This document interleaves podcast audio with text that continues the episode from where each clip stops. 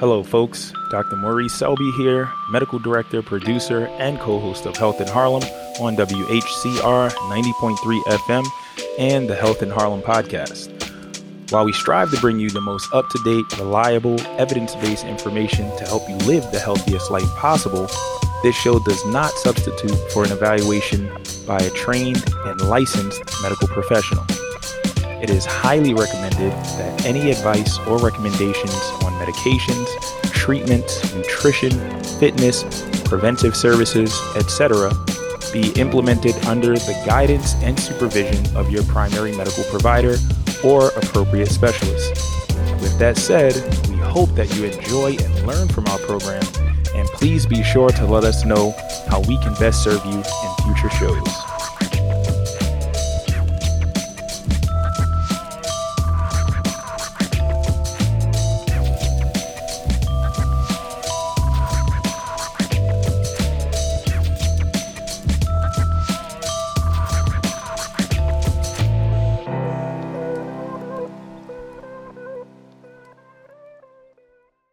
Good evening, ladies and gentlemen of the listening audience. This is Maurice Selby, MD. My name is Reed. My name is Anastasia. And ladies and gentlemen, you're listening to the one and only Health in Harlem on WHCR 90.3 FM New York, the voice of Harlem, and the Health in Harlem podcast. And we're going to change it up, take a COVID break, and we're going to talk about some resistance training. Last year, you all might remember we had Dr. Richard Kaminsky, Kaminsky from Ball State University joined us to talk about the importance of cardiorespiratory fitness.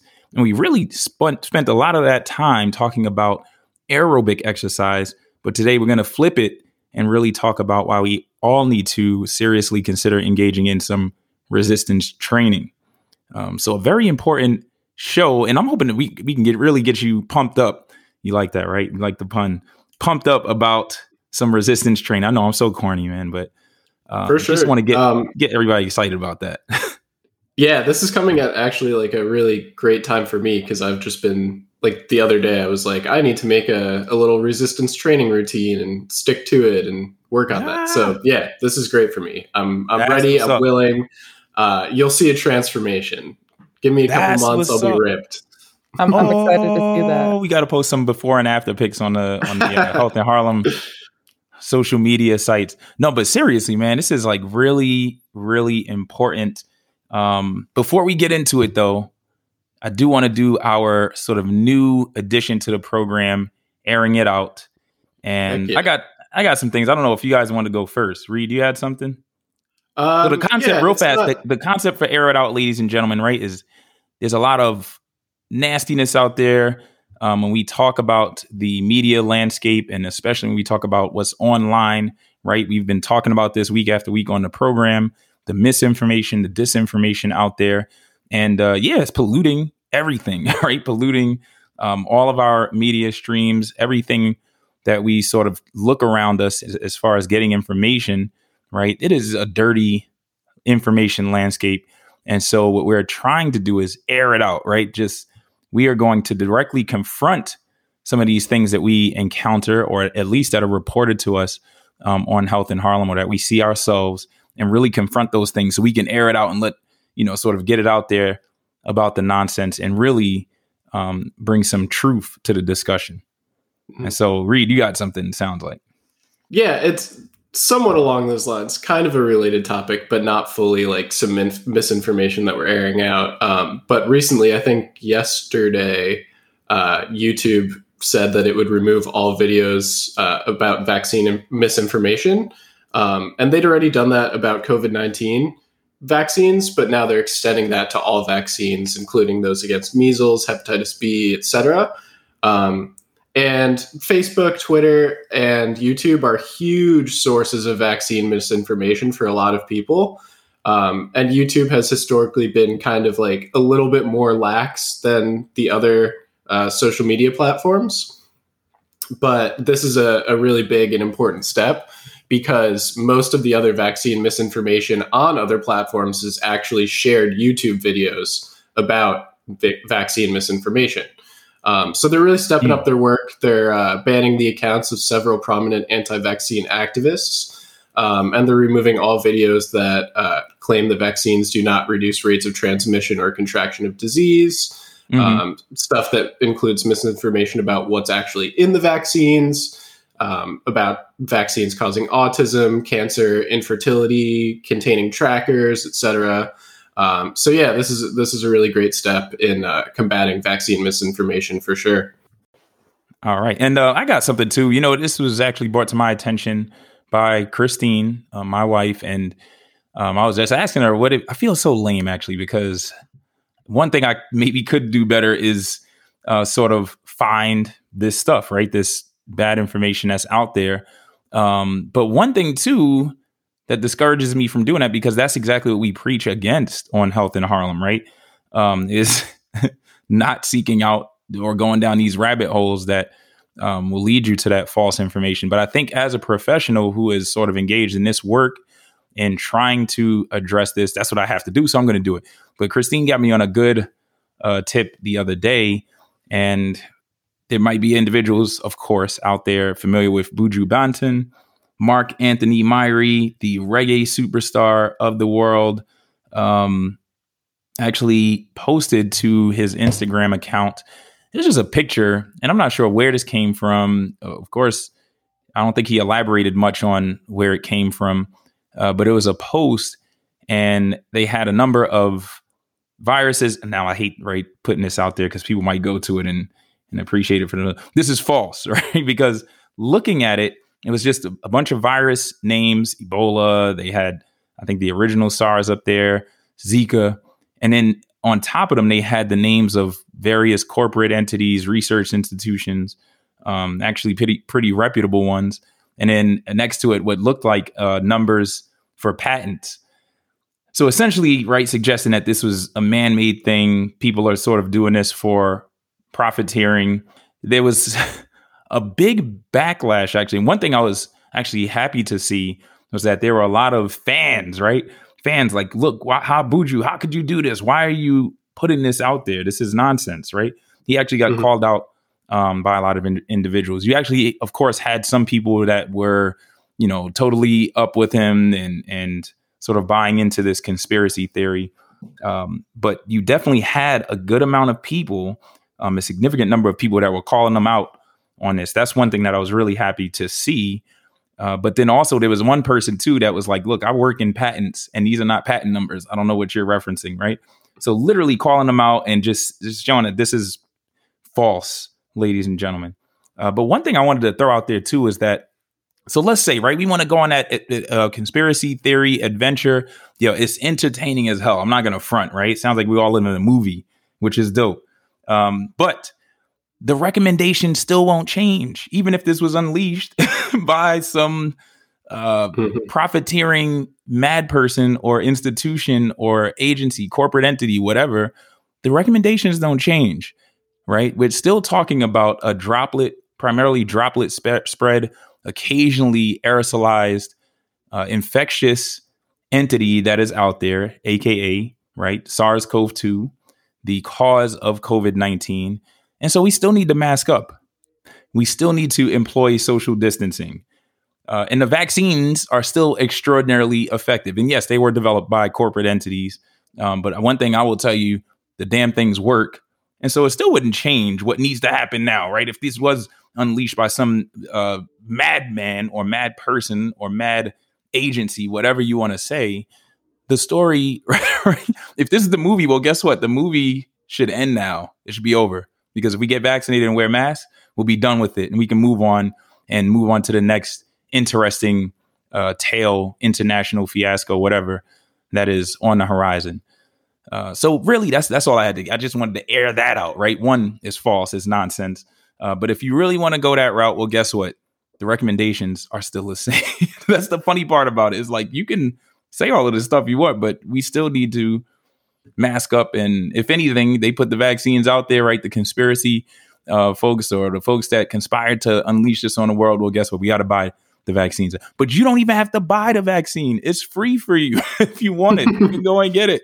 So nobody's profiting off of you. But anyway, I'm not even going to engage that anymore because it's not true, ladies and gentlemen. Um, and the recommendations, again, have not changed. We are still Um, we still got to mask up. We still need to get vaccinated. Period. Let's move on.com. And now we're going to get into our topic of the day the revolution in resistance training. And when we look at it today, we have about half of American adults, 117 million people, have one or more chronic, preventable chronic diseases. Seven out of the 10 most chronic diseases are favorably influenced by regular physical activity, right? This is nothing new. We talked about this. Remember, we had Dr. Kaminsky on last year. Um, we talked about, right, the fact that 80% of adults are not really meeting the key guidelines for aerobic and muscle strengthening um, activity. And while only about half meet the key guidelines for aerobic physical activity, there's a lack. This lack of physical activity is linked to approximately 117 billion in annual healthcare costs and about 10% of premature mortality. So people are dying because they're mm-hmm. on their bottoms, right? Um, sedentary for a good amount of, of time.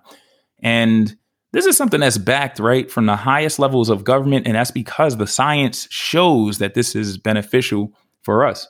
And according to the physical activity guidelines for Americans, the second edition, which was released in 2018, adults should do at least 150 minutes, that's two and a half hours to 300 minutes, aka five hours of moderate intensity activity um, each week, right, in order to achieve substantial health benefits. If you ratchet it up a little bit, and let's say you get vigorous with that activity, you can cut it down to 75 to 150 minutes of vigorous activity each week in order to achieve those benefits. And any additional, right, um, activity after that 300 minutes, that upper sort of limit, you can actually achieve even more health benefits, right? You can really, really improve your sort of long term outlook when it comes to your overall health yeah. with that. And this is a condition that's uh, solvable regardless of your race, ethnicity, age, uh, gender, etc. This is a cure all for all, I would say. And that's what everybody is looking for out there, right? It's not the ivermectin, it is not the mega vitamins that are on shelves or supplements. Um, it's really just getting up and moving. But one thing that has been sort of the tradition uh, up to pretty recently, over the last couple of decades, right, is that aerobic activity was sort of looked at as the favorable type of exercise to achieve such benefits, right? So that was um, what we talked about last year in terms of cardiorespiratory fitness or getting that VO2 max up, right? Basically, how well your body consumes and utilizes oxygen um, during any physical activity, right? Getting that up was sort of deemed and still is, right? Deemed to be what gets us to that point where we have these benefits in our health um, when it comes to even preventing these chronic diseases. Uh, but one thing that has really been coming to light is that there are real benefits with resistance training, right? And resistance training, we're talking about, ladies and gentlemen, lifting some weight, right? Pushing or pulling mm-hmm. things, um, whether it's your body weight, using your body weight to achieve that, or actually lifting weights, aka pumping iron, um, whatever you want to call it. I know that's I'm going way back. Getting those uh, gains. Arnold Schwarzenegger, yeah, getting those gains, um, getting that that fit bod for the summer. But really, there's real benefits with that. And we're not just talking about the superficial stuff and, and looking great, right? You can definitely achieve some aesthetic benefits um, with that, getting more chiseled, getting more lean, mm-hmm. um, getting that six pack showing, whatever it may be. But no, there are real physiologic changes that are ch- taking place in the body with that activity that turn into tangible benefits, um, not only down the line, but even in the short term as well, as far as real health benefits that are achieved with that. And so that's the case that we're making on this program today is that we need to incorporate this into our fitness routines, right? Just as we need to get out there.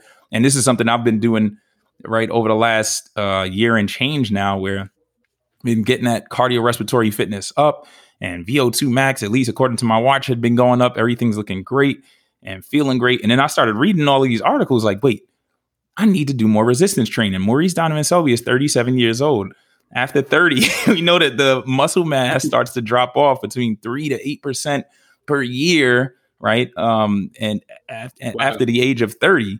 And so I looked at it, I was like, yo, hold up.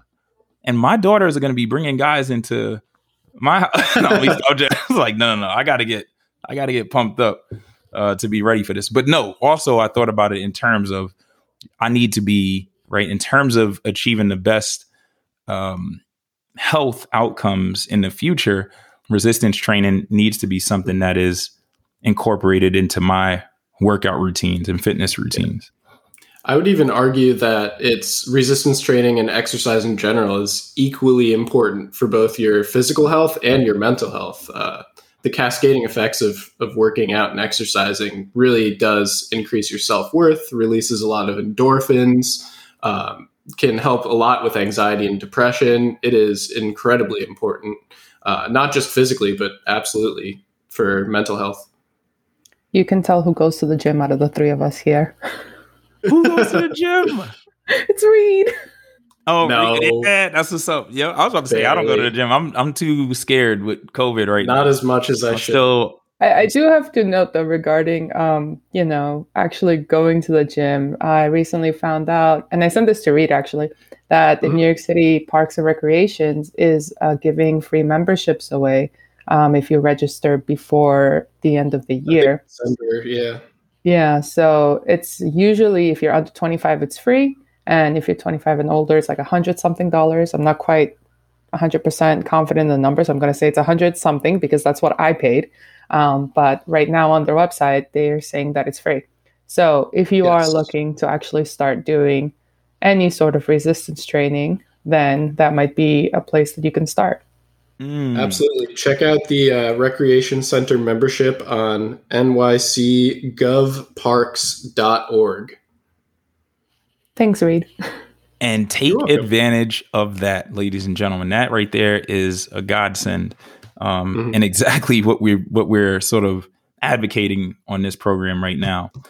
Uh, And I one think thing it's that's important. yes, Mhm. I, I also think it's important to mention, you know, the fact that it's free and you know the importance of that because if you have a go- if you are a government or a city government or whatever if you are able to save 117 billion dollars in healthcare costs just by convincing your citizens to work out i would put free gyms everywhere Word.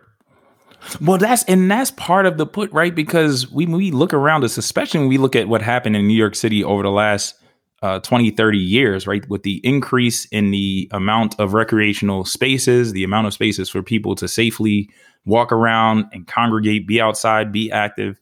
Um, that is that was for a reason, and that is because, as Reed said, right, the government realized that there are real benefits for people by giving them spaces to be active, right? Um, the health benefits that are achieved from that, the benefits in productivity, right? You have people that are out there being physically active. Um, so not only are they more fit, but they're less likely, believe it or not, right? Through physical activity, you are less likely to, to become injured, especially when you're engaging in that Mhm. activity um, in a safe manner. Uh, you are less likely to develop chronic diseases. Um, therefore, you can work longer, you can provide for your family longer, and ultimately, you can pay more taxes. You're a more productive citizen and less likely to become a a not a liability, but um, when it comes to right developing chronic illnesses, especially when we talk about disability, a lot of those things that that or a lot of the services that that fund that are um, that fund those services, um, a lot of that comes from the government, right? And so that's what we're talking about. That 117 billion that's being that can be saved by preventing chronic diseases. That's where the government really looks at this and say, well, this is an investment that is worthy, right? We need to make this investment in recreational spaces because we need people out there being more physically active. But when we talk about actual resistance training, what's interesting is that one thing that is noted in that those physical activity guidelines, right? This is from the Department of Health and Human Services. So from the top levels of government, as we said, the federal government is saying this. One thing that is noted is that physical activity, right? Strength training across the lifespan is important and they recommend that. So for children ages 6 to 17 years of age, they should do 60 minutes of moderate to vigorous physical activity daily. Most of the 60 minutes should be moderate to vigorous aerobic exercise. Um, but also, they do uh, recommend muscle and bone strengthening exercises being included at least three days a week. When we look at older adults, the recommendations um, talk about multi component physical activity that includes um, addressing or doing exercises, right? Dealing with balance, um, both aerobic and muscle, muscle strengthening exercises. And uh, even we talk about um, pregnant women. Well, one thing they said was really yeah. focus on the aerobic activity um, or aerobic exercises. But even pregnant women, the guidelines recommend that pe- pregnant and postpartum women be physically active, right? So this is across the lifespan um, and something that has really changed in recent years because we always thought it was, hey, as we get older, we're just going to sort of chill out and not as capable as doing these type of exercises, especially resistance training, right? And strengthening those muscles and bones. But no, the recommendations now are that everybody should be doing this in some way, shape, or form um, because the benefits are so vast. They're so great um, when we talk about um, health, living a healthy life across the entire lifespan. I can attest to this. My father was like a professional athlete and he's still uh, very, very healthy at borderline retirement age. So it's like, I do not want to take him on, and I'm young, and I'm like, no, I'm I can't do that. That's dude can lift like 50 pounds from the floor with like one hand. I can't do that. Like that's what's up. So um, I can attest to what Dr. Selby said, even though my sample size is really small, which is my dad. Um, it's true. It's true. You do the resistance training, it will stick with you for a long time and it'll make you do things that maybe other people cannot do. So that's why I want to be like your your dad, right? Um, and and one thing that we that has changed, right? As we said, traditionally aerobic training was equated with better health outcomes and was emphasized in relation to resistance training. And resistance training was just essentially for the bodybuilders, the meatheads. You saw the um, pumping iron videos, right? The documentary from I think it was the '70s with Arnold Schwarzenegger and mm-hmm. um, that's what I was gonna and say. And the guy I know, and uh, was his, oh my goodness, I'm blanking on his name, the Hulk. Um, anyway, mm-hmm. right? This was sort of oh Ron Ron something, uh, right? I feel like googling this right now, but anyway, the the whole point, right? That's who that's who resistance training was really reserved for. Either you were like a power lifter or you were a bodybuilder maybe you had a couple of meatheads in football, of course, right? That you had some big linemen and stuff. You had to have a good amount of size and strength on you, linebackers and stuff. Um, but that's who it was re- reserved for. Um, other than that, if you just talked about exercising and being physically active for your long term health, it was always thought that, hey, just focus on the aerobic activity, right? Building up that VO2 max, that cardiorespiratory fitness. Um, but that has changed, and that's one one reason for that change is because we've learned a lot more about muscle, right? Muscle. If we were to zoom in and sort of figure out why these changes, right, these physiologic changes that lead to better health outcomes in the future, right? What is happening with muscle that this resistance training is so important? Uh, and, and essentially, if we look at muscle in our body, we have two types, right? We have smooth muscle. Um, we see that in a lot of our organs. Um, so let's say the lungs, for instance, has smooth muscle that can open, right, your airways. They can either uh, constrict down or they can even open up and allow more air passing into your lungs. We also have it um, in other parts of our body, such as our intestines, right, facilitating our digestion of food um, even as high up in our esophagus. There are portions of our esophagus that have smooth muscle. And what's interesting about that is we don't have control of it. Those are sort of automatic, right? Muscular contractions taking place in that smooth muscle. Not really what we're engaging and working on. We talk about resistance training.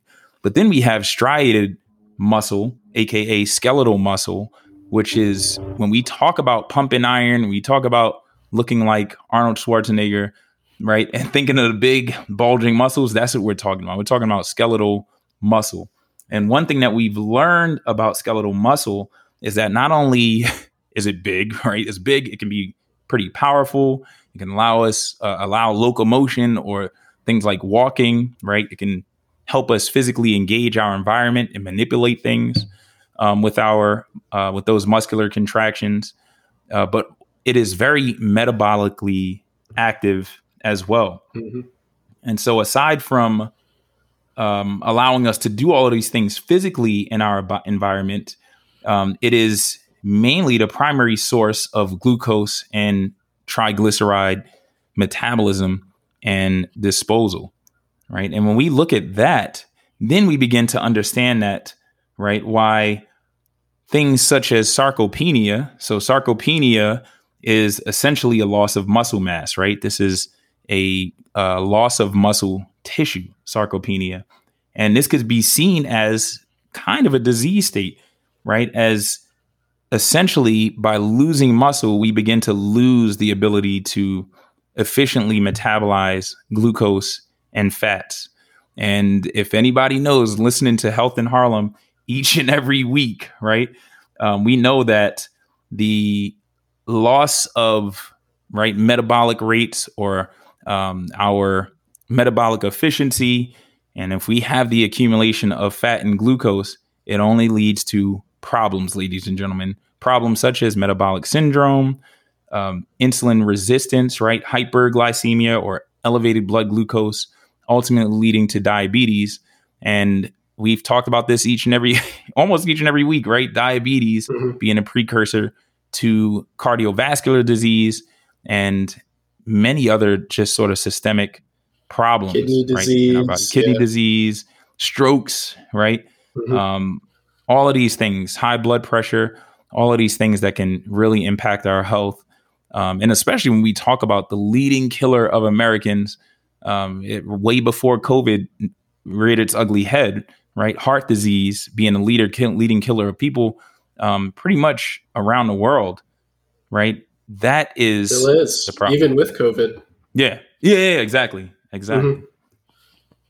And so this is why resistance training becomes so important because essentially, not only are we building up that muscle, but we're also building up our metabolic rate um, through this mm-hmm. physical activity, this particular physical yeah. activity. Think of it like gingivitis of the gums. The the cure to that, well, the cure to preventing that is flossing. And so, same with uh, sarcopenia and loss of muscle and getting older and all those other cascading diseases from there. It's a disease, and the cure to that, not flossing, but exercising. That is, that was an interesting like comparison right there. I applaud I've you been for stepping up my flossing game lately, so it's on my. Oh, mind. I see. That's what's up. Mm-hmm. But it's all about maintenance, right? Because one thing that hit me, and again, this was sort of as I was making this transition. I mean, I think I was always a decently active person, uh, but I made it a a point, and you probably heard me last year. I wish I was able to do it this year, but last year at the opening of the episode with um, Dr. Kaminsky, right, talking about cardiorespiratory fitness, I was running up the hill and sort of talking about mm-hmm. the challenges in you recorded engaging. yourself running. Yeah, which was dope. it was fun. Um, you know, definitely hard work, but but one thing um, that, like I said, I made this a priority was because of the long term health outcomes, right? And I was thinking, I'm like, yeah, you know, I want to be able to run until I'm 70 or 80, maybe even past that, or at some point, right, in my life, being able to even just walk right? it's like, all right, I ran all of those years. Now I'm just going to walk, but I would still have the ability to walk, right? And, and get that exercise just walking because I've built a solid foundation running for so many years, right? To be able to have that ability and not be um, disabled because of um, sedentism or because of being more sedentary, right? That was my goal. But then looking at the literature, and learning that muscle mass declines between 3 and 8% each decade after 30 years of age, right? So that's 0.2 kilograms of lean mass or weight loss per year. And after age 50, muscle loss increases, right? Between 5 to 10% each decade after 50 years of age. Um, and then when we go back and think about what we've talked about up to this point, in that the muscle is a very medical, metabolically active organ, right? Um, especially skeletal muscle throughout the body. There's a lot of energy that is consumed by muscle as there is constant protein breakdown and synthesis occurring in our musculature. And this is where a lot of the energy expenditure is put towards resting muscle. So the thing is, right, a key concept is not when you're uh, running around active. We all know you're going to burn calories, right? When you are physically active, even going to the grocery store, you walk to the grocery store, your heart rate gets up a little, you're burning more calories. Um, if you are running for a few miles or biking for a few miles, playing with your grandkids, right, you're going to burn more calories.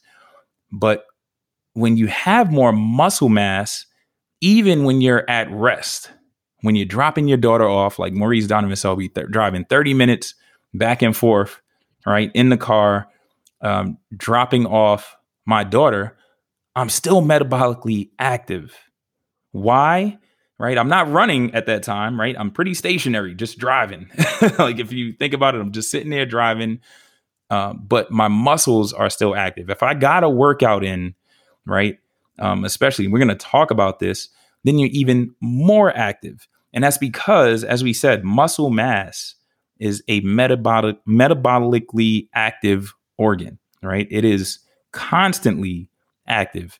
Um, and one of the the main things that it does, again, is that it is crucial in glucose and fatty acid metabolism in our bodies. And so, the, essentially, the more muscle you have, the more metabolically active you will be. And so that's where, especially as we begin to age more, that's why it is more critical to really try to get this type of training in uh, because if we don't, we're going to see our metabolism gradually, right, go down um, as we get older because of that loss of muscle mass. And then we can't eat our favorite foods all the time. Can't eat our favorite fruits all the time. That's part of it, man. So, but the good news in all this, right? Because um, as we said, right, this decline in muscle tissue, right, which muscle tissue makes up about 40% of the total body weight, and it influences a variety of metabolic risk factors such as obesity, dyslipidemia, type 2 diabetes, all of these being risk factors for cardiovascular disease. The good news is that this can be reversed right? This can be totally reversed, and our loss of muscle mass and the metabolic consequences of that that does not have to happen right? This is the empowering phase ladies and gentlemen. So we we informed you of the depressing phase which maurice does donovan selby is in right now and that i know our muscle tissue is gradually uh, sort of wasting away uh, but the good news is that I can do something about that, right? I can do something right after this program, right after we're finished recording. Maurice Donovan Selby can go and do something to reverse this sort of natural consequence of aging. And there are many studies that demonstrate that brief sessions of resistance training can increase muscle mass, right? We're talking over the course of just two to three days, non consecutive days per week, we can actually see real gains right? Those gains that everybody's talking about, not just the beach body gains, but we're talking about that metabolically active tissue, right? That muscle mass being built up with just a few days of week of resistance training, we can reverse all of these changes that are taking place in our bodies. And this is true amongst all adults, right? Uh, of all ages through the 10th decade of life. So even if you're in your 80s, 90s, right? This is uh, something that is true for pretty much everyone walking the planet that is living right now. Um, and in one large representative study of greater than 1,600 adults between the ages of 21 and 80, it showed a mean lean weight increase of 1.4 kilograms after 10 weeks of resistance training, incorporating about 12 total exercises per session. Um, and 12 sets of exercise per session, right? So we're talking about mm-hmm. maybe if you were doing a few muscle groups, just a couple of sets, about three sets per muscle group. If you did four exercises, um, you could see these real benefits um, over that time. And this is stuff that is evenly spaced, right? This is not um, working out for two hours straight, sweating in somebody's gym. Um, this is something that is very, very manageable. Yeah. So, what are the benefits of building muscle? What are the benefits of resistance training? Well, essentially, we get to rev up our resting metabolism, metabolism, right? And this essentially this uh, stimulated increased in protein turnover because our muscles, right, are so metabolically active. This leads to a double whammy effect on our metabolic rate. And so we said before, right, we have both short term and long term benefits of this.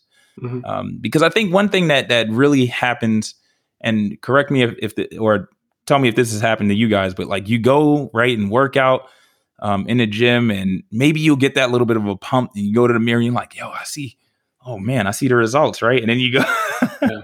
and then you go away later, or come back the next day, you're like, "Yo, it's gone." Like you don't notice, or you don't see a pump at all sometimes, right? And it seems like just sort of wasted energy, right? Nothing really mm-hmm. happened.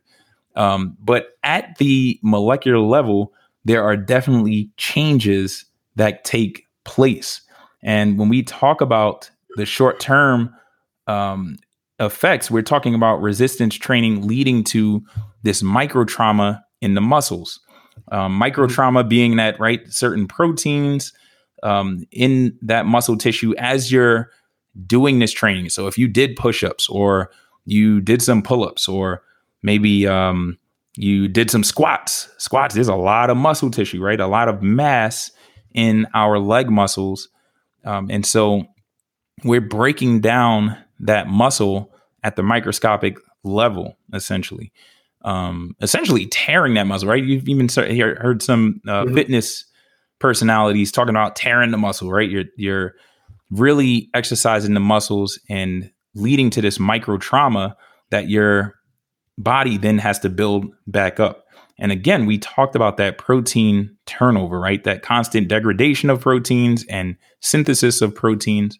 Well, in order to repair that damage, your body needs to use more energy, right? It is going to burn more calories in order to repair that muscle tissue.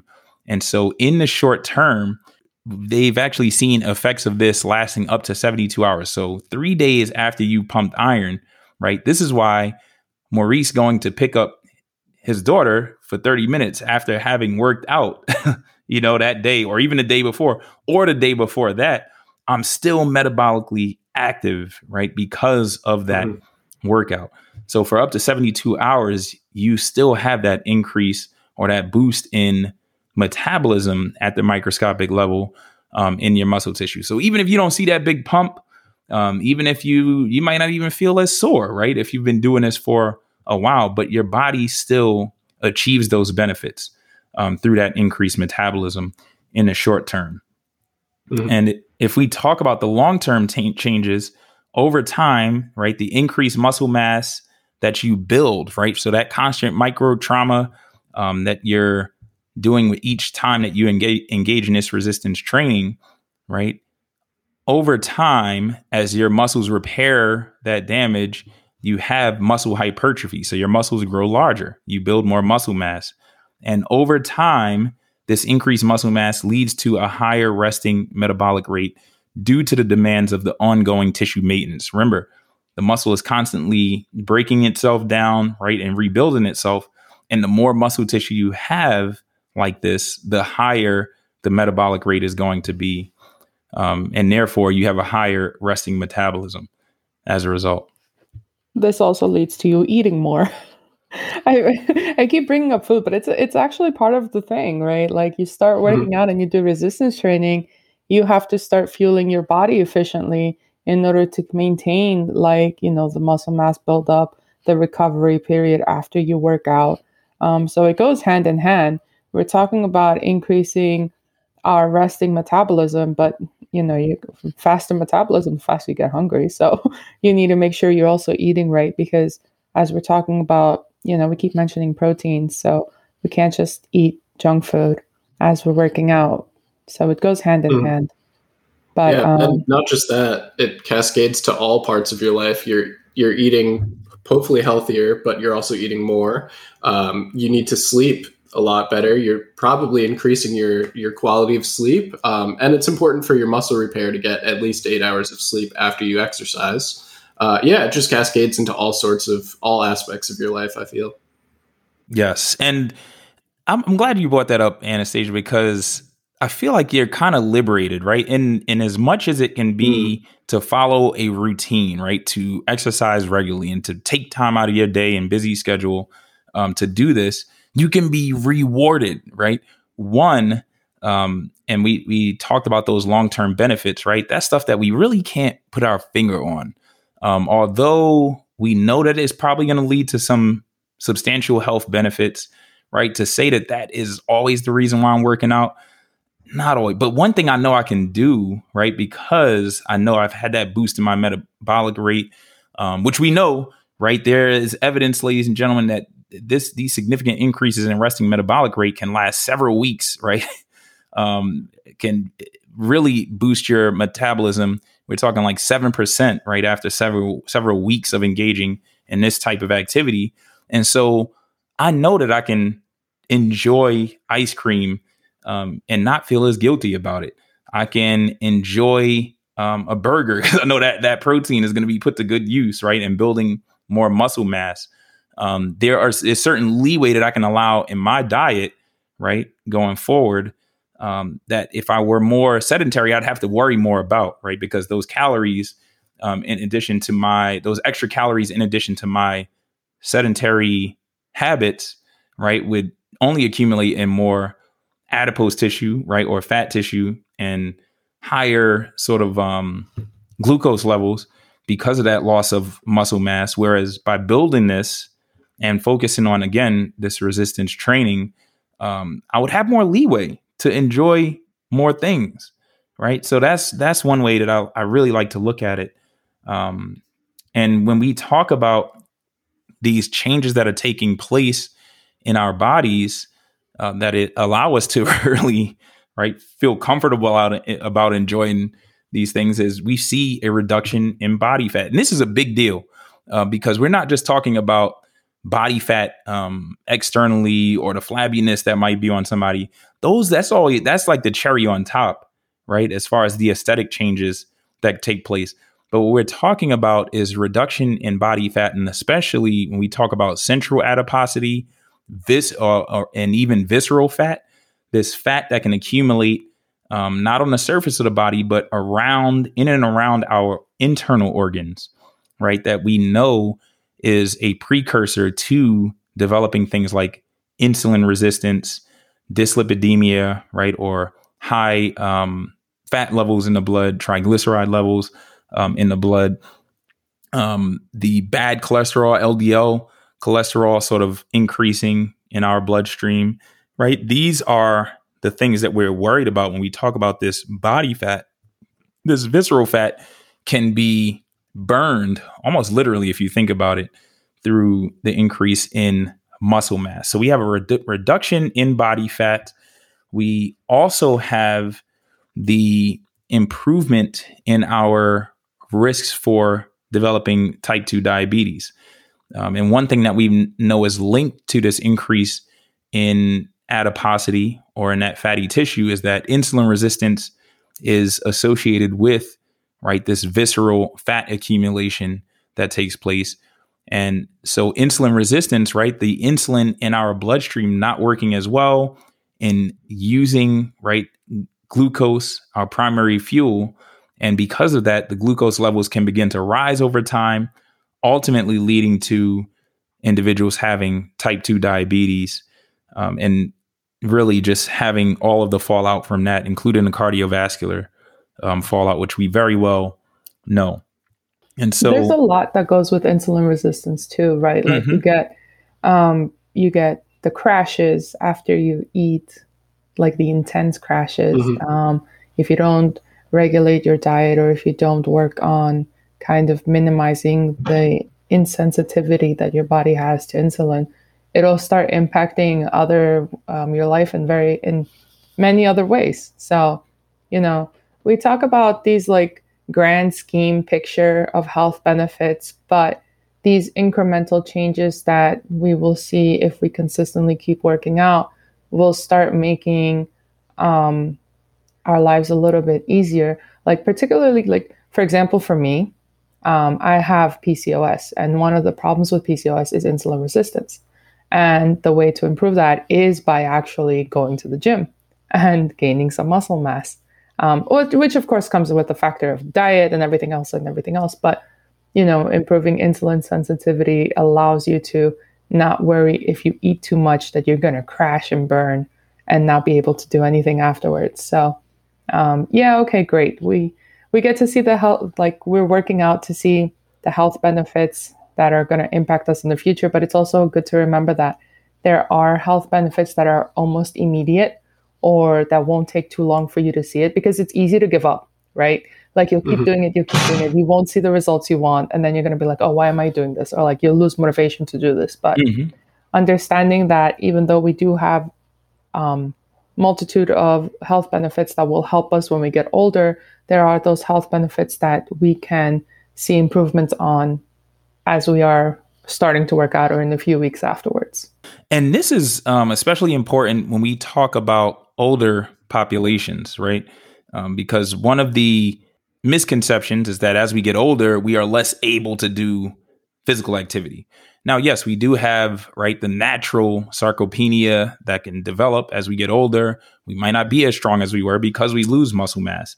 We might develop things like arthritis um, or being less mobile than we used to be because of degenerative joint disease, which is going to happen in pretty much everybody that walks this earth, right, as we get older. Mm-hmm. Um, but one thing that has been shown consistently is that engaging in physical activity, including resistance training, can, if not totally avoid the development of those conditions, it can significantly slow that process, right? And so, essentially, being more physically active, um, contrary to what the prior belief used to be, is that right because everybody used to think, oh, you would get injured or you, you know, wear out your your cartilage and your um, connective tissue, right, in your various joints, and that would lead to arthritis, um, or you would sort of wear yourself out and become tired and too tired to work out later. But no, we now know that by engaging in this physical activity, we actually are more able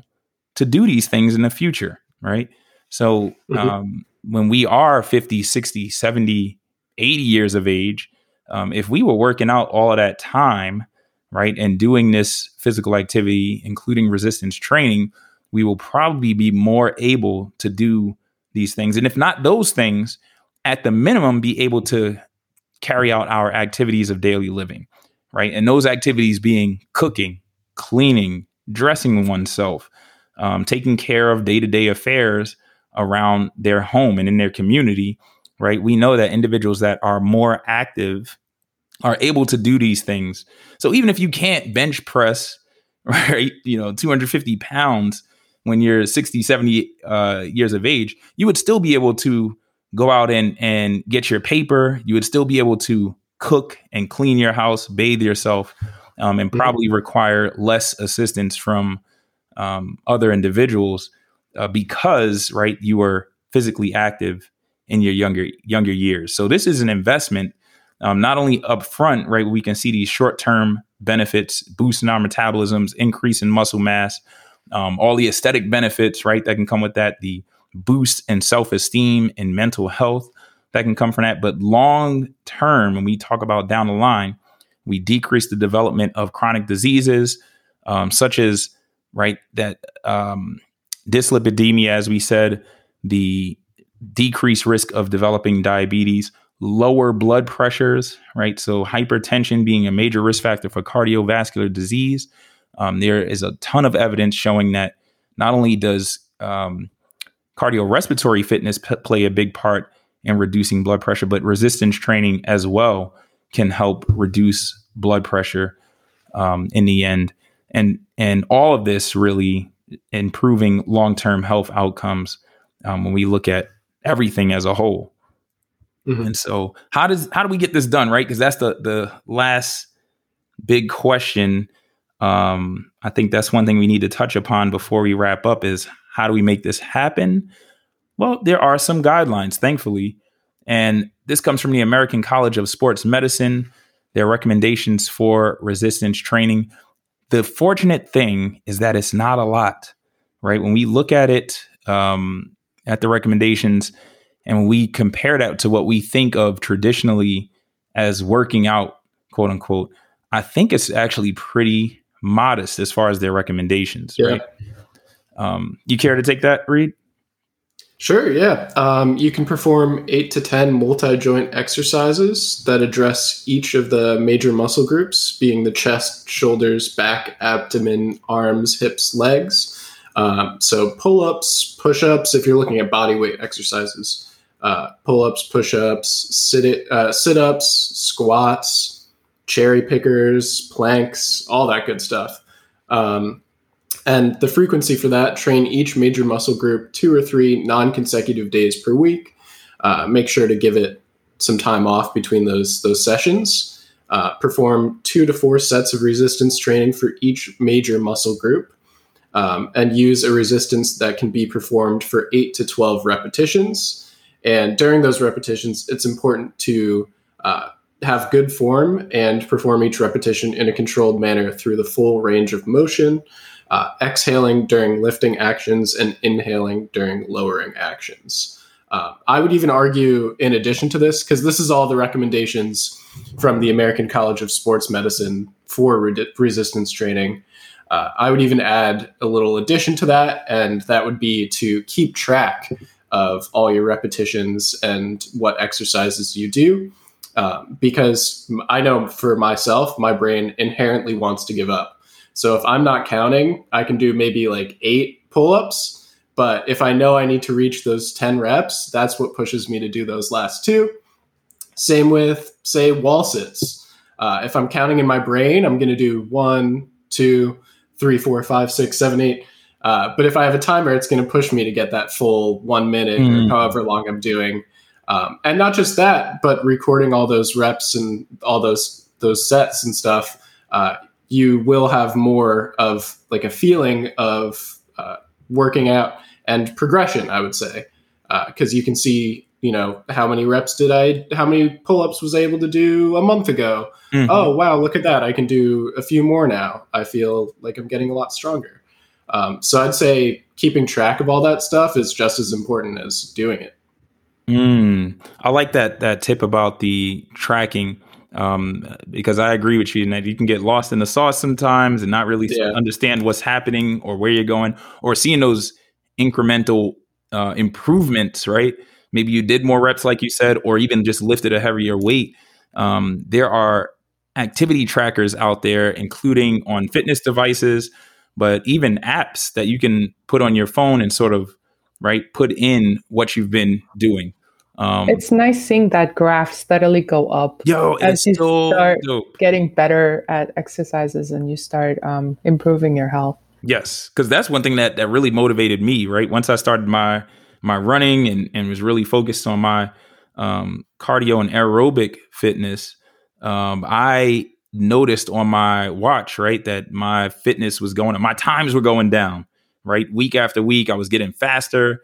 Um, so my VO2 max going up. I don't know how true it is or how accurate it is, but it was nice to see it. Like, y'all, I know it's going up because I feel it going. I'm running mm-hmm. faster, mm-hmm. right? And became more motivated um, from that. Looking at the number of miles, right? My goal this year was 600 miles for the year, and seeing that I've already surpassed that, like that's motivating as hell, man. I'm ready to go for a thousand next year. You know, so that's yeah, wow. um, the thing, and it takes it takes time to see this, and we're not gonna start off right away, right? Sort of um, where we want to be, but seeing that gradual. This isn't this isn't Forrest Gump where he just starts yeah. running and then he can just run across the entire country without yeah. stopping. You got to work up to that. But um, we also got some tips, and this is from Amy Roberts. She is a fitness trainer and actually wrote some articles or writes a lot of articles for the New York Times about fitness uh, advice. And this was actually an article from 2018 about how to start a resistance training routine, right? And one of the things that she advocates is using multiple muscle groups at once, right? So kind of like compounding your exercises. So as opposed to doing, let's say, a biceps curl where you're taking a dumbbell or some other mm-hmm. heavy weight or item and sort of just, you know, uh, doing a curl or or flexing your arm and bringing it to your chest, doing something like a row, right, requires movement of both the elbow and the shoulder and engages more muscles of the back and arms as opposed to just focusing on that isolated biceps. So, trying to do these compounded exercises, you can hit more muscle groups at one time, right? Um, and see more improvements. Um, some basic multi joint exercises, um, which you might have seen things like the squat or lunge, step ups, or even deadlifts for the lower body um, can be good. Um, and then when we talk about the upper body, the row, the chest press, so shoulder press, um, the lat pull downs for the upper body, those things can be pretty useful as well. Also, she recommends keeping up the intensity, right? Moderate or high intensity is recommended um, because this is really what gets the best results. Remember, you want to keep it somewhat challenging. And so keeping that intensity up, and that could be either through more weight or more reps, right? So if you're using a lower weight, um, you might want to do more repetitions. If you're doing a higher weight, you might want to bring down those repetitions, but it should be something that is um, challenging after eight to 10 reps of mm-hmm. the um, exercise. And put together a program. You want to warm up your muscles before diving into your chest uh, session. And you also want to include both pushes and pulls, right? So, pushes moving a load away from your body, pulls bringing a load toward your body. Um, and this will help avoid muscle imbalances throughout your body. And also, you want to vary the directions in which you move. There are different planes of movement um, the sagittal or front to back movement, frontal or side to side. And then there's transverse, which is like a rotation or a twisting motion. And so, um, doing things like lateral or side lunges, right? Um, or side step ups instead of just the usual front to back ones, this will help you achieve more balance throughout your body. Um, also, it also is mentioned to cool down once you're through with your workouts. You want to, just as you rev your heart rate up in conducting this exercise, you want to bring our heart rate down gradually. Um, and this helps with recovery and getting you ready for the next workout. Um, and then one thing that Reed mentioned too is right, getting that rest in between. And I think it's really awesome that these recommendations talk about two to three non consecutive days. So literally, they're saying in the guidelines to rest, right? Let your body recuperate. And one thing that we can be mindful of and just be happy and grateful for is that from that activity, that day of rest, yeah, you're resting, but you're still metabolically active, right? We said that muscle, right? That that micro trauma that you induced from working out, your muscles are still working. They're still working. Yeah. They're still consuming fuel, and you're still burning those calories, even though your workout was done yesterday, right? Um, or even two days ago. Um, they said up to 72 hours, you might still be having sort of this residual increase boost in your metabolism resulted from that. So that right there is just proof in the pudding um, that this is something that we really need to incorporate into our routines. That's it, ladies and gentlemen. So I'm gonna do. I think I'm gonna work out right after this. Actually, um, now that we talked about this, I'm hyped and want to get my muscles, you know, going again. Especially after that shot, man. I was out of commission for the last like day and a half, but I think I'm I'm mm. up to the challenge now. There is like the thing, like you don't really like if you're just starting out, um, you don't really need a gym. You can just use resistance yep, bands, yep. your body weight, because the last thing you want is to like go to the gym, start pumping iron, and you accidentally hurt yourself yeah. because you decided to be like. What was the guy's name? Forrest Gump? Is that who you mentioned?